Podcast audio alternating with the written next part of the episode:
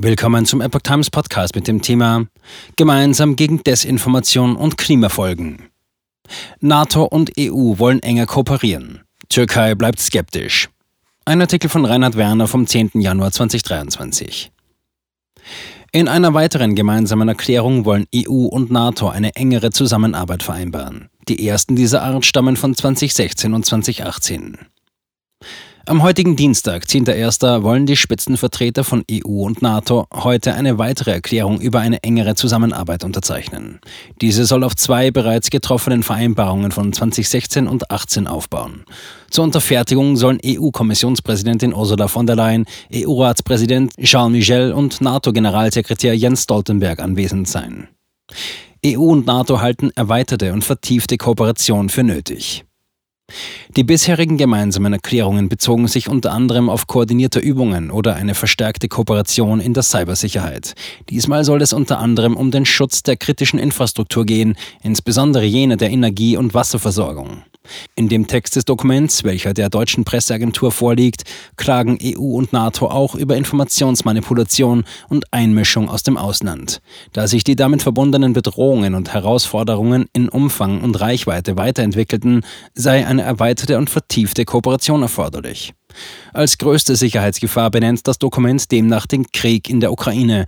Diese bedrohe nicht nur weltweit die Stabilität, sondern trage auch zu einer Energie- und Lebensmittelkrise bei.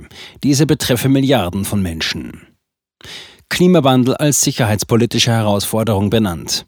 Die Beendigung des Krieges hängt nach Ansicht von EU und NATO jedoch einseitig von Russland ab und einem Abzug seiner Truppen. Von Sicherheitsgarantien der Ukraine gegenüber dem Nachbarn oder der ethnisch russischen Bevölkerung im Osten des Landes ist nicht die Rede.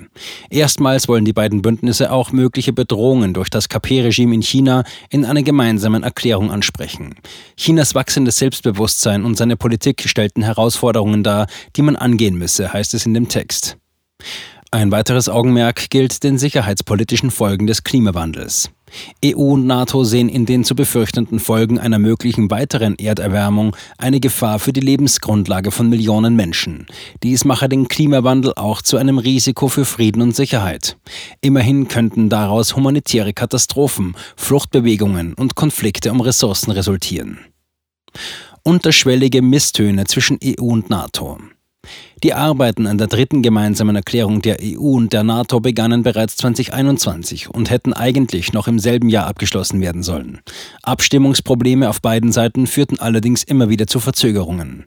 Obwohl beide Seiten seit einigen Jahren verstärkt von intensiverer Zusammenarbeit reden und das gemeinsame Feindbild Russland beschwören, ist das Verhältnis nicht reibungslos. Vor allem in der Regierungszeit von Präsident Donald Trump haben die USA mehrfach Zweifel geäußert, ob die Europäer ein verlässlicher Verbündeter wären.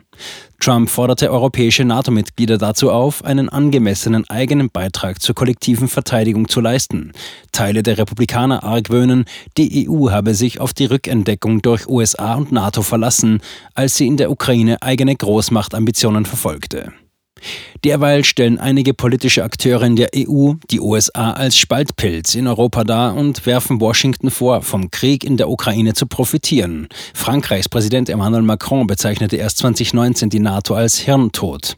Stattdessen forderte er mehr Anstrengungen in Richtung einer eigenständigen Verteidigungspolitik. Türkei sieht eigene Interessen durch zu hohen Informationsfluss gefährdet. Ein Faktor, der ebenfalls Zweifel an einer engeren Zusammenarbeit zwischen EU und NATO nähert, ist zudem die Türkei. Während die EU Ankara bereits seit 2005 im Zusammenhang mit dem Beitrittsprozess hinhält, beharren die Türken innerhalb der NATO auf ihren nationalen Kerninteressen. Dies äußert sich beispielsweise in der Syrienpolitik. Dort besteht Ankara auf einer Schutzzone im Norden des Landes, die Terroristen von den türkischen Grenzen fernhalten soll. Anders als die EU beteiligt sich die Türkei nicht an Sanktionen gegen Russland. Stattdessen bemüht sie sich um die Aufrechterhaltung der Gesprächskanäle zu beiden Seiten. Bereits seit Jahrzehnten bleibt auch der Zypern-Konflikt ungelöst. Der griechische Teil der seit 1974 geteilten Insel ist Mitglied der EU, allerdings nicht der NATO. Die Türkei befürchtet, militärisch sensible oder vertrauliche Informationen, die ihr potenziell schaden würden, könnten in falsche Hände gelangen. Auch deshalb verhindert Ankara einen Ausbau der Kooperation in diesem Bereich. Die Führung der nur von der Türkei anerkannten türkischen Republik Nordzypern sieht derzeit weniger Chancen denn je auf eine Wiedervereinigung. Dies senkt auch die Wahrscheinlichkeit, dass es bis auf weiteres zu einem substanziellen Ausbau der Beziehungen zwischen EU und NATO kommt.